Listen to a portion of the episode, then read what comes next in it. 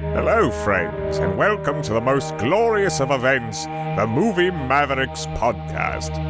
This outstanding program is hosted by two fine gentlemen, Jason and Trevor. Now make it so. MovieMavericks.com.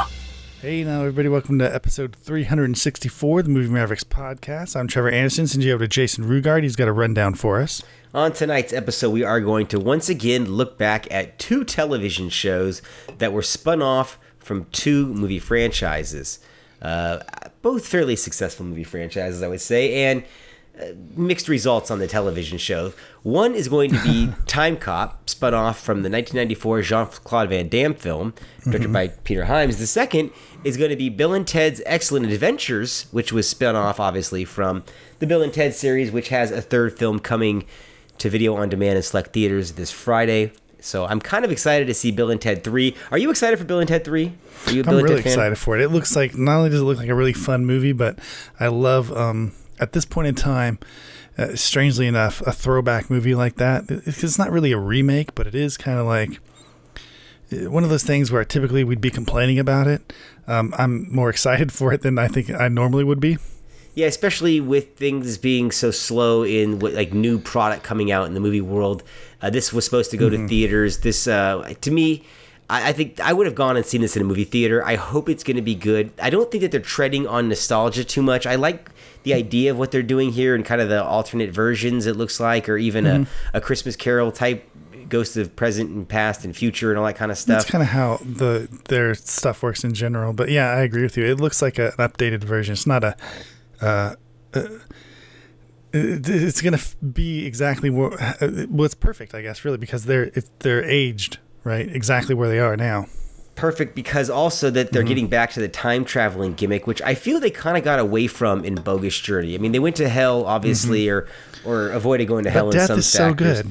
Oh, I mean, I, I'm glad he's back for this third one, just based on William Sadler. Who knew that that was like a, a symbolic character, an iconic character for him after doing a lot of solid work in other films. I mean, probably most notably Die Hard 2 as the villain, but he's in really, I should say, The Green Mile. He's great in, in Shawshank Redemption, but in that, Mm-hmm. he's particular. He's so nuanced in that performance. I love him in Bogus Journey. He's by far, I think, the best part of Bogus Journey. I've always preferred the Yeah, first film agree. to the second.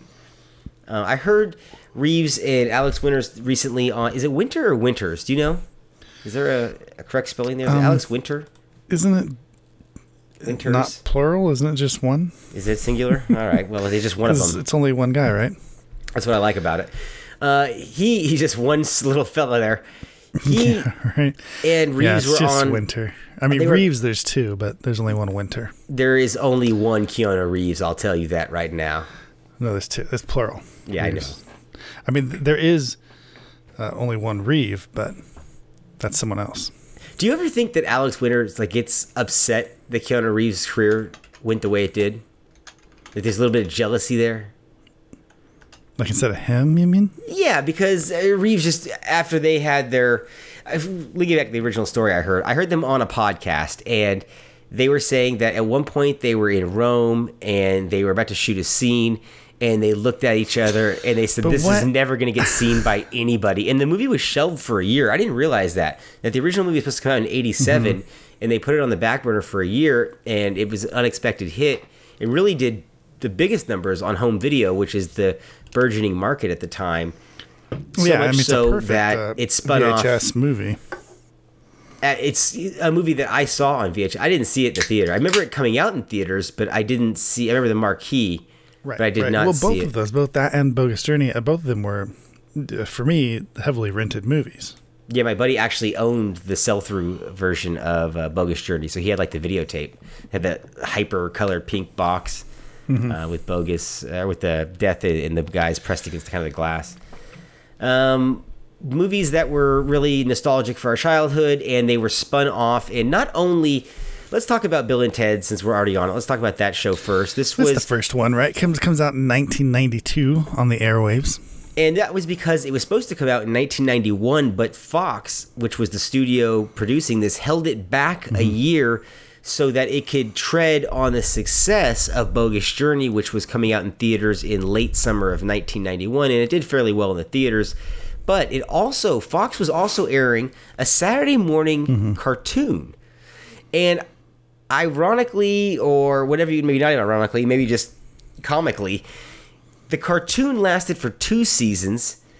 Yeah, Bill you're Ted's talking about the cartoon of, of Bill and Ted, just so everyone Yes, it had a cartoon. to be spin-off. 100 crystal clear on it. That's that's what you're talking about. Yeah, Yeah, well, to be fair, there was also a cartoon spin-off of Police Academy, which we did we talked about Yes, last there was. week.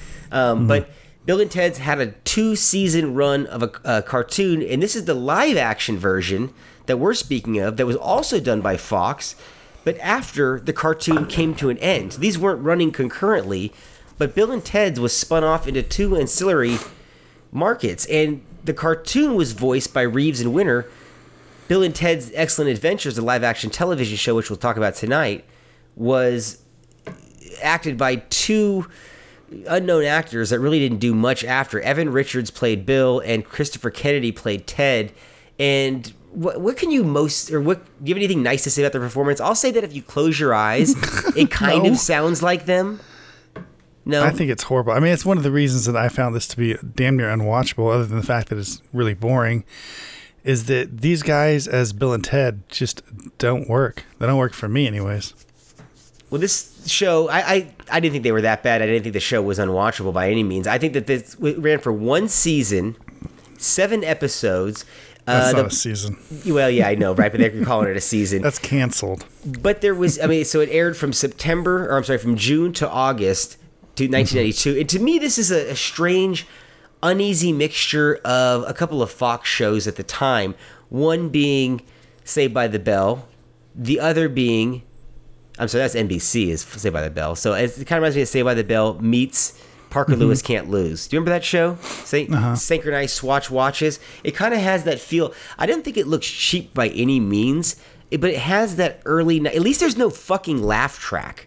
If there was a laugh track on this thing, it would be even more deadly than it is, I think. So I'm grateful there's no laugh track, but it is, or it was developed by Savage Steve Holland and Darren Star. And Savage Steve Holland did good work in Better Off Dead and One Crazy Summer, and Darren Star was pretty much responsible for most of Fox's programming in the early 90s with 90210 and Melrose Place. So I didn't particularly mind the episode. You thought this episode was absolutely terrible? Yeah, what was good about it?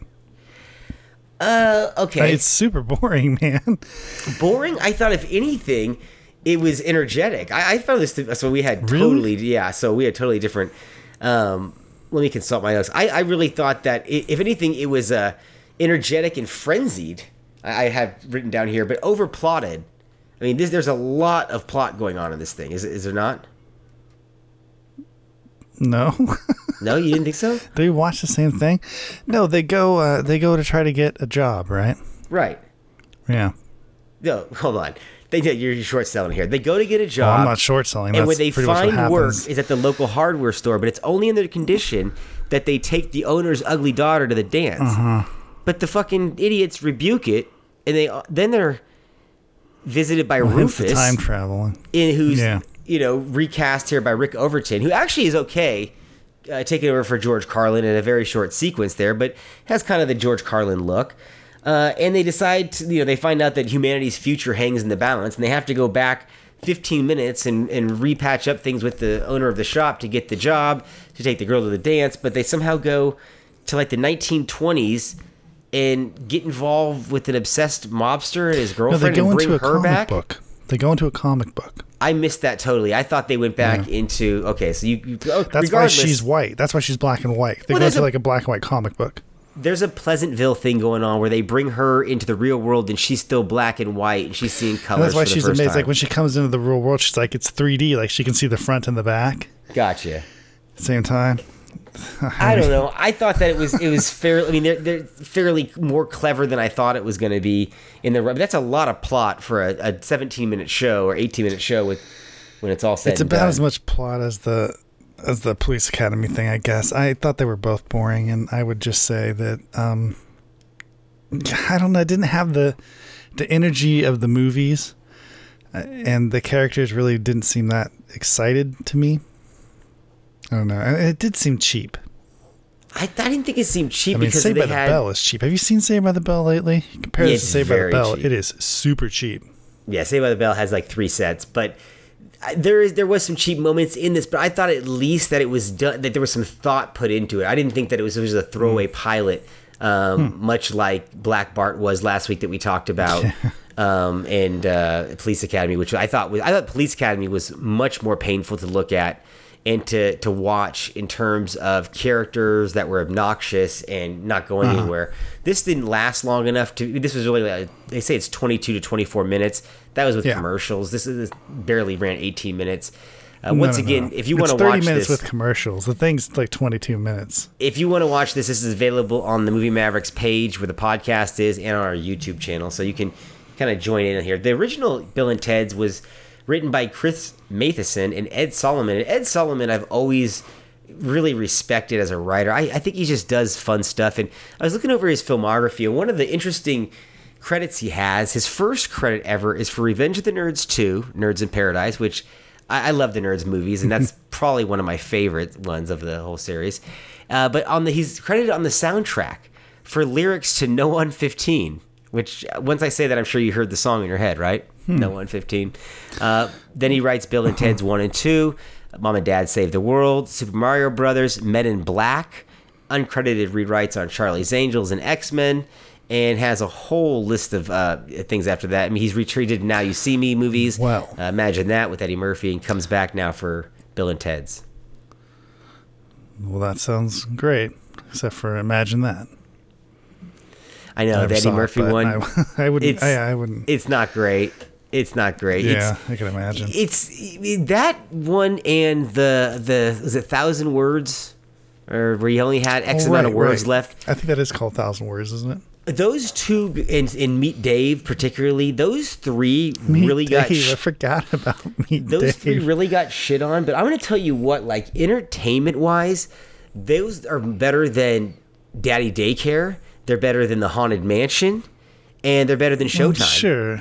I So, don't, I mean, like- oh, I don't. I doubt that. I like Showtime. Oh, have you Um, watched I it? liked uh, Daddy Daycare. I haven't seen it in a while, but I haven't seen the other ones at all, and I wouldn't say that.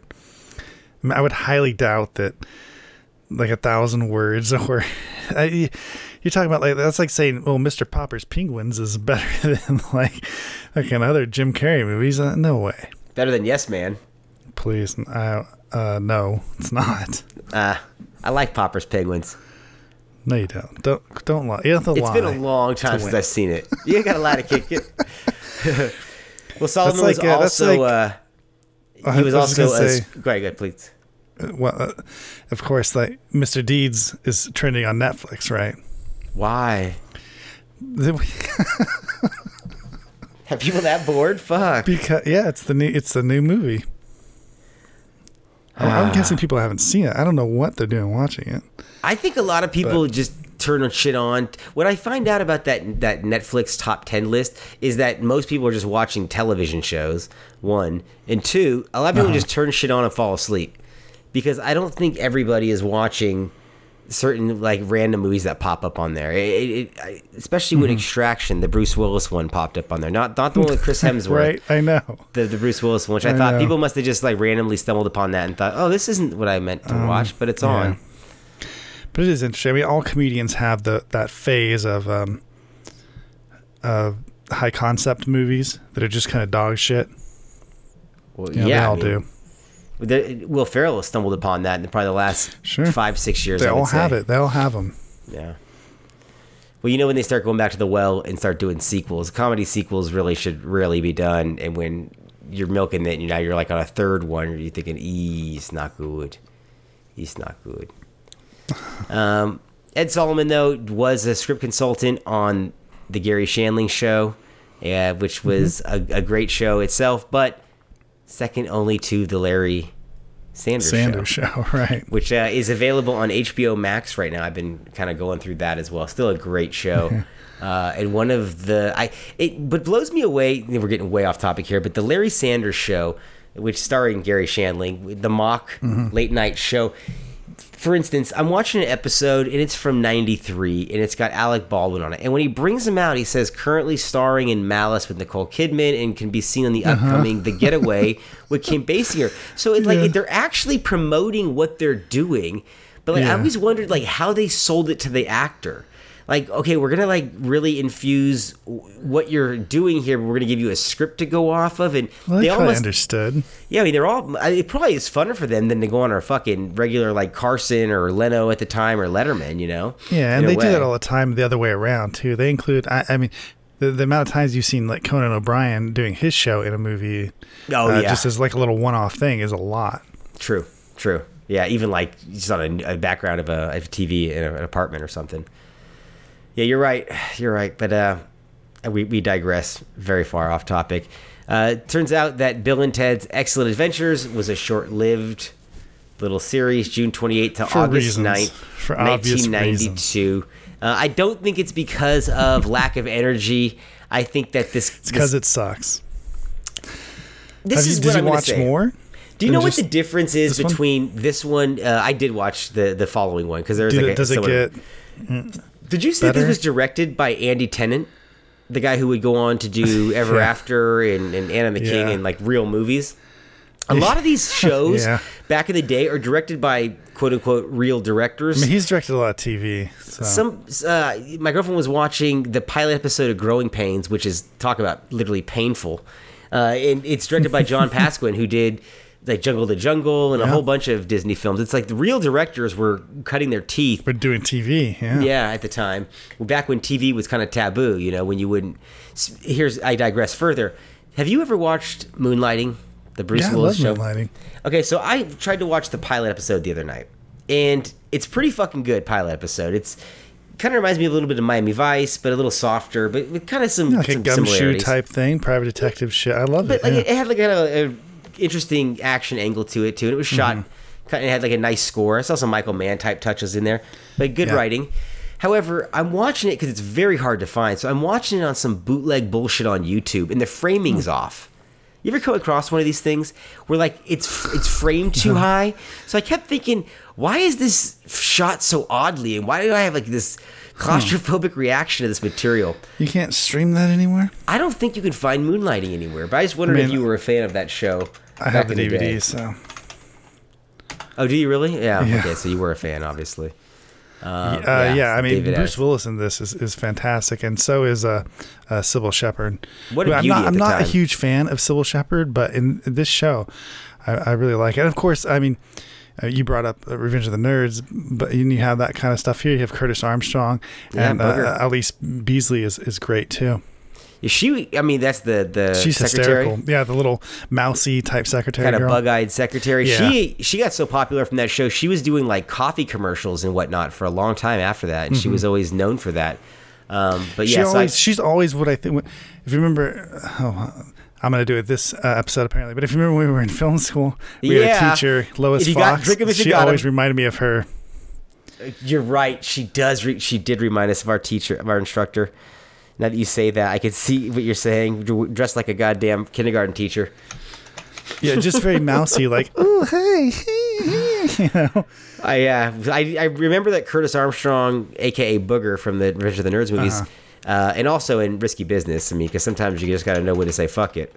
You got to give it up for him for that line. That's a classic, iconic Uh-huh. line in a great movie. But I forgot he comes onto that show. That was a big thing because I'm not that far into it, but I I really am digging it. So I didn't know if you'd ever seen it, but. How you saying that you own them on DVD means that yes, you only dig it, it's it's your thing. Yeah, I haven't watched it in a while, but I did. Uh, I I I remember watching reruns and stuff on TV. So when it came on to DVD, um, I got them. I don't know if I got them all, but I did get a couple of them and uh, and watched them. I, I think they're really good. Um, better than I, I mean, that's a show that I would recommend to people. It's better than you uh, think it would be. Yeah, I agree. I agree. I was kind of surprised how much I was enjoying it, but I, I'm a big Bruce Willis fan, and uh, it's Esquire just had an article that said is titled "Why does Bruce Willis still make movies when he clearly doesn't want to, or why does he appear in movies that he doesn't want to be in?" That's not a, bad question. and I mean, money, money, money is the the answer to that. But it's also like Mm-hmm. because they're affording him, like like Steven Seagal, a paycheck to be as lazy as possible, not stretch himself, and not do true. anything. And he's also um, aged out of a genre that calls for a lot of physicality. And it, it just, I don't know. He seems like he's I don't so. think I don't know. Um, is he? When's the last time so you many, saw how- him but there's so many people. I mean, we, we, we were talking about Dolph Lundgren earlier before the show. There's lots of people still doing physical uh, things, and they look like they want to. be The movies suck, believe me, but they still want to be there. You know, Nicolas Cage wants to be there. You can tell that these people are trying to some degree, but the movies just suck. Yeah, yeah, I don't know what Bruce Willis's pompous shit is. I mean, this is goes back as far as Expendables 2 when Stallone and him got into a row about uh, I think or goes Expendables further 3. than that. Um, yeah, I don't mean, think he's would, given a shit since the late mid 2000s. Yeah, I, I would say around 2004 is when you see Yeah, a big somewhere in there. Yeah, although I, I still will hold by and say he had a decent run with Tears of the Sun, Hostage, Sure. and 16 Blocks. I think that those are all solid. Those are all good. Uh, I mean, and then you could even say the Die Hard 4. I was is- just going to say that. Yep, that one fits in there too. But when you start getting around the surrogates, there's a huge drop off. And as much as I like Cop Out, it's not because of him. I think Tracy Morgan and I like that that movie's just kind of fun to me. Mm-hmm. Um, but I mean, it's I just I watched Red recently, uh, and I just was like, Those oh, Bruce really good, though. He was kind of in the first one. He at least kind of seems like he gives a shit. But there's some shots where you're like, ah. But he Mm-hmm. Yeah. probably felt like he, he was pushed But you- because of. I was uh, just to his- say, you uh, fucking got Nick- yeah. Malkovich, man. Yeah, and- Malkovich. Thank you. I mean, yeah. I mean, there's no way Hopkins you're, you're going up against uh, um, Malkovich and, and uh, God, what's her name? Uh, I No, I can't won't remember. the, uh, Helen Mirren. Uh, Helen Mirren, thank you. Yeah, there's no way you're going up against b- uh, both of them. And isn't Morgan Freeman in those yeah, two? Morgan Freeman. Yeah, yeah, yeah. Um, so yeah, there's no way you're going to be involved in that cast and not have to pony up. You know? Yeah, you got to bring it. It's gonna take some energy, Bruce. Low energy, Bruce, which we call him right now. He's very tired. He needs a nap. All right. Well, getting back to Bill and Ted's, uh, this was for me uh, obviously more enjoyable than for Trevor. The last thing I'll say here in regards to both of the shows that we are talking about tonight have to do with time travel. In this show, Bill and Ted make no effort to disguise themselves whenever they time travel or appear in an environment of that course is not. not That's half present. the fun, right? Yeah. Uh, I do like that. The, Do they do that in the other show? No, well, kind of. Which Not is a nice. close.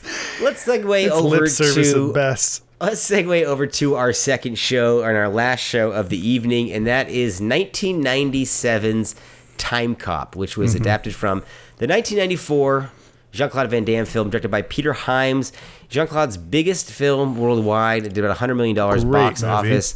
Uh, it is a great movie and a great, mean, great premise that course. holds, that really And the lends splits, itself the tidy whitey splits. that was what the movie was known for, right? uh, and uh, I, the, the interesting thing about this is that the, the premise of it is lends itself to being a show. This show has because they can they basically monitor time travel and people doing nefarious things and trying to alter the future and and and you know for their own purposes, ill-gotten gains. So the idea is very sliders, very quantum leap, very you know they can dip in and out of time periods, and almost reminds me of some Star Trek episodes when they go back to a certain time period and they're all dressed up playing about, but there's a sci-fi angle to it. This was originally written by Mark Verheiden, who did uh, The Mask of all things, and a couple of other random, you know, uh, television shows like uh, Ash versus the Dead, but adapted by Alfred Gough and Miles Millar, who did Smallville most notably. So there is some sort of pedigree here for comics because I think Time Cop was originally a Dark Horse comic that they Right. made into a film. So both it has its roots in, in kind of a, a cartoony thing. Uh, yeah, yeah, I guess This, so. They really moved away from the the action, and I thought a little bit more sci-fi. Oh, of course, this this, is way show. more sci-fi. This is this is you know Stargate. Um, if anyone ever saw the Stargate show, uh, that's what this is. Um, I, I mean, in fact, if if, if sci-fi uh, existed, uh, well, uh, sci-fi may, when did sci-fi come into play? I think about the mid '90s. I would think it might have existed at this point, but um, if this was on sci-fi, I, I bet you it would have done better. Yeah, I think this this uh, actually was on, if memory serves, NBC. This was primetime television. ABC, yeah. ABC. So, uh, and they plan to do 13 episodes. This premiered in September of 1997. Only nine aired before being canceled. And it didn't look like they skimped out here. This looks like they spent some money. No, they had and they tried right? to do this they had, right. Um, they had decent writing. Um, you know, I thought that I, I really liked this show. I thought it was a lot of fun, and this is something I would have watched back in the '90s, uh, no problem. And I, I watched two of these so far. Um, And I think it starts off a, a lot of fun. The the first episode is called "A Rip in Time," where they go back and stop the largest fart ever happening. uh, no, that's not what it is. No, but it's it's Jack. No, it Ripper, happened. I did it last night.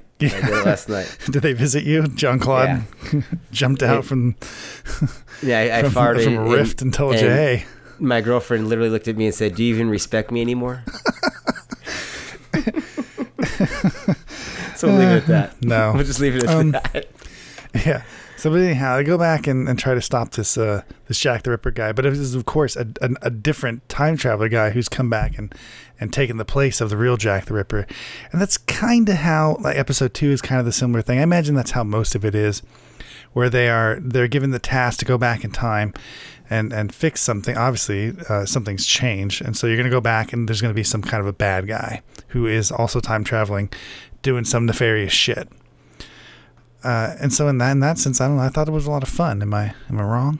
No, even without, I- even without the action, it's still fun. I it's thought. kind of a cool concept that the the villains are thinking that they can get away with like like for instance we are talking about this episode Rip in Time which centers on uh, Jack the Ripper somebody taking his place and being able to kill but under the guise that it's somebody else and they can pop back in um, Jean Claude has been replaced by an actor named Ted King, who plays a different character, but he's still you know, the lead kind of guy in the Time Cop unit. He's good in this, but it's so is Kurt Fuller, who's kind of their resident geek. Um, Christy Conway is is the female lead. They have a nice chemistry between the two of them. But it's Don Stark who plays Matuzak, who's strangely enough the only character named after somebody from the movie. Who uh, E- Eugene Matuzak was the character in the original, uh, but it's played by Don Stark here, who is the most notable for playing the Bob. neighbor, yeah, on Bob. the '70s show.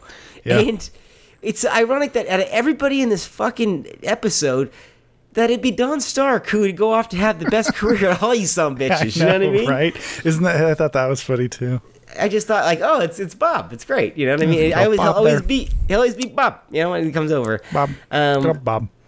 G- good little show though. What's interesting is that it was canceled due to low ratings and poor advertising, cut very short. And Mark Verheiden, who said was Yeah. had a the writer creator had kind of something to say. He said, "In hindsight, I wish the show had been darker and grittier in both in both terms of the storytelling and stylistically, but we were trying to deliver an eight o'clock show that meant doing something suitable for children. So gritty wasn't going to happen."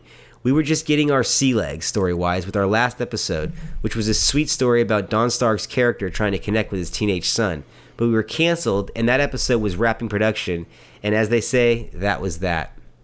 So it sounds like if this had gone to sci fi, they maybe could, even by 90s standards, they could have done this a little darker. Where this really could have thrived is something like cable. If, if HBO had been doing their hour long dramas, or even Showtime, which I think they had the Terminator show, not the Terminator, Total Recall show, rather. Yeah.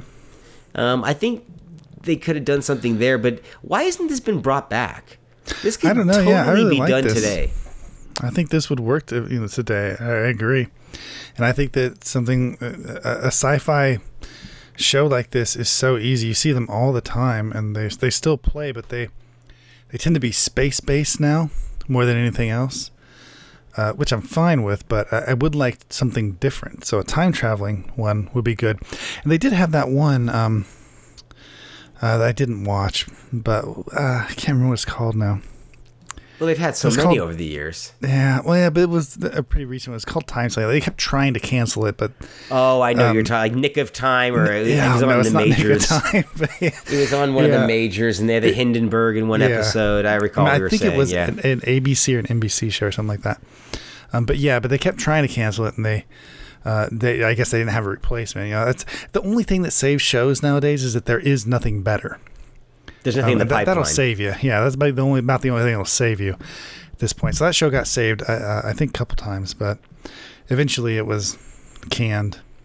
So I don't know. I would like to see something more, uh, as you say, a little darker like this. Um, everything on the um, big networks now, are, it's a lot of fun stuff. Um, sci-fi still has dark stuff. Amazon um, has dark stuff. Netflix has dark stuff. So you could definitely do something. You could, I mean, Netflix buy this. This would be the one Netflix Yeah. show I would actually really like. This would, uh, I mean, Netflix, Amazon. This would deliver probably more Amazon people than could do this Netflix. too. Yeah, Am- this seems ripe for Amazon. But this character of Jack Logan, played here uh, by T.W. King, is that his, really his name? Ted King. Somebody goes by T.W. King, as well. T.W. King. Um, God. The character lived on after the show in a series of spin off novels written by Daniel Parkinson. So Jack Logan hunts down rogue travelers and brings them to justice, which sounds just like every episode.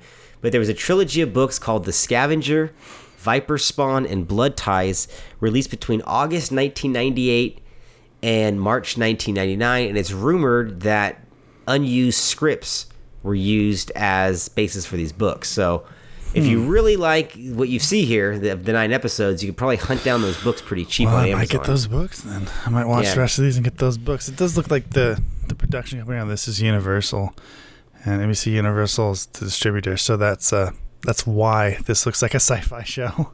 And it just it has but you know i watched a lot of stuff from back then uh, whether it be hercules or baywatch or you know things uh, television of this Sure. era and we just watched something last week from this era which was police academy the show and this is the production value on this is is great and that's because it probably was on a major network Yeah. and this is the pilot episode but it, I just was really I was looking at it and thought like this looks nice. Like you had said to me uh, when I we, we, you first watched this, you said this is a perfectly 1990s show and it's so easy to watch. I could watch all of these, and it sounds like you continued watching a few of them at least. So that answers my question. Would you watch more of these? Are you going to continue yeah, I'm watching watch this? all these um, Yeah. as I go through, but I'm gonna savor them. There's only nine. yeah, I know. I've seen two so far. It, divvy them out to yourself in small chunks, So my man. I'll slowly be going through this. Um, I, it doesn't seem like it's something you need to watch all at once. Um, I will say that uh, for anyone into Time Cop, you probably already know, but the Jason Scott Lee sequel to this, Time Cop 2, The Berlin Decision, which, yes, has everything to do with Adolf Hitler, which is even brought up, of course, in, in this TV show, the first episode here. But uh, that movie is uh, fantastic. It really is for a, a direct to DVD sequel that has no right being as good as it is. Yeah. It's better for Universal sequels. That's better than ninety nine point nine percent of those direct to DVD sequels that they've done. It also stars Thomas Ian Griffith as the bad guy in that. It was really good. That movie is. I'd, I'd like to go back and look at that movie. It's been a while. That doesn't get enough Yeah, I wouldn't mind doing that. It is a it is an oddity, I suppose. Yeah. It was one of those straight to DVD ones, but yeah, it is one of the better ones. I'd put this along with those the two Universal Soldier sequels. Even though I say this one's better, but they're it, they're kind of the same production value wise. I think. When you say this Universal The Soldier, you're talking ones. about the Canadian ones that have uh, Burt Reynolds Right. and uh, Matt Battaglia in it. Um, those are great, great little sequels. I think those are better than the Van Damme ones that were released up until that last one they did uh, Mm-hmm. Scott Adkins. Like that one quite bad. But uh, this also reminded me, production value wise and looks wise, of Lois and Clark, which was another show that was running on ABC at the time. Did you get like a a superhero vibe to this at all? Like kind of like that. Let Yeah, definitely. yeah. All right. I'd I mean, if anyone who watches um, uh, like Supergirl or anything, or even I, I suppose Marvel Agents uh, of Shield, S.H.I.E.L.D., right? That's exactly what this is. It's a group of agents, if you will, or people or whatever. I mean, in in Supergirl, it's uh, God, I can't remember what they're called, but it's an agency or sisters. And, you know, it's basically the same thing that you're going to find in most superhero uh, type stories, yeah, a, a group battling right? some sort of uh, some bad guy. It's like a Uh, government group kind of too. The Time Cop franchise was spun off further into a video game. Did you know about this? Huh? You know about this? no, Super Nintendo apparently had. Uh, so the game was released for the Super NES, although a version was being developed for the Sega CD, and a short demo was being distributed in May 1995 with the Sega Pro magazine. So uh, Wow. apparently, it took until 2007 when a complete version of the game was eventually released by the Sega CD version coder. So there was a game, but it took um, what's that, 12 years to reach market. So what a shit idea that was. I mean, it's probably just a reskin of some other game too. Excuse me, but uh, I never knew about this. I, I wasn't much into the Time Cop I've seen that that graphic novel around. I, I didn't. Uh-huh. It's kind of you know what it reminded me of was Judge Dredd. It was Hmm. super aggressive and kind of stylized and satirical. So I never really got Mm-hmm. into it, and, and I hate to say that. Like I like the movie version of the Stallone version and Dread, and I Mm-hmm. like Time Cop, but not because of their source material. And to say that for a while was very embarrassing. It's almost like saying you like 300, but I It couldn't get through. Well, I mean, I like Well, I like Watchmen, but I never but read didn't the read graphic novel. I and didn't, that's true you know, of most of the stuff. That, I mean, who could possibly Sin City. Well, there are people, obviously, comic book people who really like comic books, but I, I don't think the majority of people just I, like I like comic books. There's plenty of comic books that I've read, but it could not possibly be the breadth of what they've turned into uh, motion picture media stuff. You know, for television and all that. There's no way I could have read any all of that. Not possible. s- since we're talking uh, superheroes, I got to ask you a question. I only got limited amount of time in life and in the world, but like I got two superhero shows that are dark superhero shows that I'm trying to decide on watching. I know you've watched them both, and I need your opinion. Oh. Do I watch The Boys or do I watch Watchmen? Oh, I have not seen the Watchmen TV show, but I can tell you this: Boys uh, is really good. That's what everybody says, but about both of them. But I hear that about Boys Um, I especially. know I haven't brought myself to watch Watchmen yet, so I don't know. Okay, so but you're recommending Boys, obviously, because you've I really Boys. did like Boys, yeah, Okay, or the Boys, yeah, it's fair enough.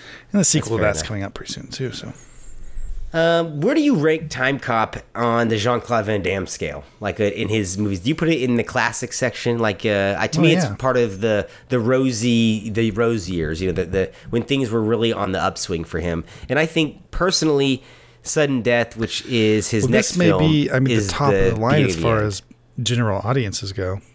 absolutely. I mean, Um, and then he wasted that goodwill with the next Yes, film, which was Street. Fighter. Uh, and then after that, Sudden Death, which I think is his maybe his most overlooked movie, um, because it was already Very kind good. Mm-hmm. of. Uh, and then you, you have the the whole era where he's working with Hong Kong directors in Double Team, Maximum Risk, Mm-hmm. Yeah. and uh, Cocaine. Knockoff. Yeah, cocaine, cocaine, cocaine. yeah, Cocaine that's is a what hell of a drug. That's what did it. Yeah, I did. Yeah, I mean, it's it's a sad that's story. unfortunate, but yeah, that's what ruined It's uh, that. a it's because it's like it's a childhood hero and idol watching him, and then you see him now, and you look at Sylvester Stallone, who looks younger than Jean Claude Van Damme, and he's about 15 years older than him. It's, it's not. I say that with all respect. I mean, Van Damme is a, was a, if anything, was at this point, they, they look the same age. But you're right. Van Damme looks a, a, Yeah. a good decade and a half older than he is. This is what I always say: is Jean Claude Van Damme and Tom Cruise are virtually the same age. yeah, that's you know it's that's i think they're two years apart that that's not that goes to show you what kind of living does to somebody but however van damme had a, a i'm a huge van damme fan still are am and uh i mean i'll even watch the Yeah. new van damme stuff hoping to see a glimmer absolutely, man. hoping to see a glimmer of the old Good van God, damme in there. I watch all Yeah. of it. I watch Dolph. I'll watch Seagal. I'll watch Van Damme. I'll Uh, watch we're just- Willis still. You know, I'll give everyone a shot because please, please bring watch- it back. i'll watch snipes i'll go that low Snipes is pretty good though. Um, snipes has got some good stuff i, I will say Um, that yeah I, the movies might suck, but he's still at least uh, he's still He's as trying. intense as ever, and um, and still able to do the the physical stuff. So Yeah, it, it's really just Seagal that's completely gone uh, Brando. Yeah, Seagal is unsavable at this point. I mean, Dolph is is basically there. I don't think he gets the opportunities um, that he deserves, but I agree. Although we'll talk about that in our next episode when we discuss uh, Creed Two and a couple other films with Dolph in them. Uh, and Dolph was a current, uh, a, a very often collaborator with uh, Van Damme in Universal Soldiers and Blackwater and a shitload of movies they've done together. yeah, Dolph's kind of been around with uh, with everyone. Yeah, he's he's a bit of a whore. Yeah, he just goes wherever. Uh, doing a doing two- action here. Mm. a two issue comic book uh, was originally published to go along with the release of this uh, The TV series. TV show. Yeah, 1997 Wow. to 1999, and uh, I had no I idea know. that the comic book was so. Uh, so prevalent. I don't know what I would see. How what word would you use? Popular? Was it popular? I, I thought it was Huh, popular. I had no idea. I did Um, not. I didn't realize the Time that. Cop series sits waiting for somebody to come revitalize it. I'm sure the rights aren't very expensive to You snap should. up. You should get it. Amazon, Netflix, HBO. Uh, HBO. Come on, Ooh, HBO. It, it has a nostalgia factor to it. It has name recognition already. You could throw Van Damme in there as Matuzak. Right. Get him in there as the old guy giving out the orders now. I mean, this got some got some things going for this right here. Tell- you can get you could get Seagal, Van Damme, Dolph, and Willis. Cheap, all of them. Cheap, very Telling cheap. you, and you know what? If you have some recliners, they're all willing Oh, to God. sit down. Give them. Some, You've got him for at least an hour. It's a lot of stunt coordinators going to be used on that fucking shoot. A lot of Mm-hmm. them. All right, well, that's going to wrap up episode 364. We want to thank you guys for joining us on our look back at Bill and Ted's Excellent Adventures and Time Cop 2 television shows spun off of successful film franchises. Uh, Trevor says that Bill and Ted's TV show was dog shit, but he liked Time Cop quite a bit. I found Bill and Ted's to be energetic, fun, and uh, kind of a, a cute 15 to 20 minutes of my time. Time Cop, I, I enjoyed because it was a real show and reminded me of the kind of thing that you would find in the 90s. I didn't mm-hmm. think that the, the pilot was particularly well written, but I, I saw mm-hmm. that they were setting up a lot of things. So I, I think that it probably does get better as it goes along. But it's I- warm and cozy, is it not? Oh, it's about as comfortable Mm-hmm. as, as a you know warm milk at night. It reminds me of like putting on Law and Order and falling asleep. You know, it's just it's there. It's Right. with Law and Order it really is isn't why- cozy to be honest with you. But you know what I mean? Yeah. Well, no. When we were when we were younger, we all, I always wondered why do people watch Jag. Well, Oh, now I know. now I know. I get it. I'm about five years away from getting into Jag. I'll tell you what. oh yeah. Oh oh. hundred percent, man. I mean, Texas Walker Ranger is the. uh That's the the drug you got to be careful with because that's the gateway. No, no, no, no. Let me tell you something. About let me tell you something about that. Let me tell you something about Texas. So I had a channel that played very few things, and Walker Ranger was one of the, the, the things I got on this limited cable channel. But I would fall asleep watching it late at night, and I would wake up to this like televangelist asking for seed money from fucking people at like 3 a.m. and it would always just like because it was on this you know very Mm-hmm. Sounds holy right. channel Yeah. and I, you know and i think now it's on heroes and icons or something like that depending on where you live in the country Hmm. um, but yeah so i tried to get into walker i think i've se- i tried to i've seen at least 100 episodes of walker texas ranger uh, to be honest with you my well, high that's school five girlfriend seasons. my high school girlfriend yeah out of That's 10 I five seasons deep. I, i'm a chuck norris fan so i'm gonna say but tried to get into it five seasons then- later. in the 90s when that show was on my high school girlfriend's dad who was a san francisco police officer and was about as cowboy as you could come literally was so obsessed with that show he bought the fucking truck that dodge ram truck. He uh-huh. mobbed that a bitch around. I mean hooting it oh hard. Oh my God. he, he, he i just remember him watching walker on friday nights and thinking i'll never be i'll never be sitting home on friday night watching walker. Cut to about 15 years later i'm sitting home watching walker reruns. I'm telling you, man. I mean, I'm just like, we might have to I'm- edit that part out jesus that doesn't that, that came out I mean, Blue Bloods. Like, I'm getting right. Like, if it just feels so right. I'm Oh, like, like look at Tom it. You- Selleck stuff. I'm like, there's, there's just a certain appeal at this point. Like, what the fuck is wrong say, with me? when Tom Selleck starts becoming appealing, you know you've crossed over into that down sl- I, I, I like those ones. That, those. uh It's the geezer pleaser. What are the? Yeah, the um You like this Jesse. Stone ones. Those those are really good though. Oh, Trevor, what are we talking about? We need to get you in. And you're, I'm about I'm about 25 years older than I than I am. and you said Bill and Ted's was non-energetic, and you're watching Blue Bloods and Jess Stone. Seriously, I'm watching Jesse Stone. He's sitting there fucking, he's sitting there on the porch, just rocking and Oh, shit, thinking, about just 45 thinking about the minutes. murders. He's gonna figure that out. It's like Sherlock Holmes for people in the Midwest. That's terrible. Oh man, I'm gonna let everybody just ponder that for the end of the night uh, until we're back. Now, if you start watching uh, Hawaii Five O, we got to talk. I don't mean the new ones. I mean the originals. Yeah, with, uh, right. in the '60s, we're, then we're talking. If you're watching like Baretta and Adam 12, God, All right, that's going to wrap up our show. You can find us always on Spotify, Stitcher, Podbean, or wherever else you may be. iTunes, obviously, wherever you're getting podcasts. Uh, check out the YouTube channel, Movie Mavericks, and we have all these episodes for your viewing pleasure so you can watch along and be part of the fun. And also on MovieMavericks.com, go to the podcast page of this podcast, and on the bottom, we'll have both of these episodes posted. Speaking for Trevor Anderson, I am Jason Rugard, and we are the Movie Mavericks. Oh my, another magnificent episode has come to an end. If you're craving more, set your destination to MovieMavericks.com, Warp 9. Engage!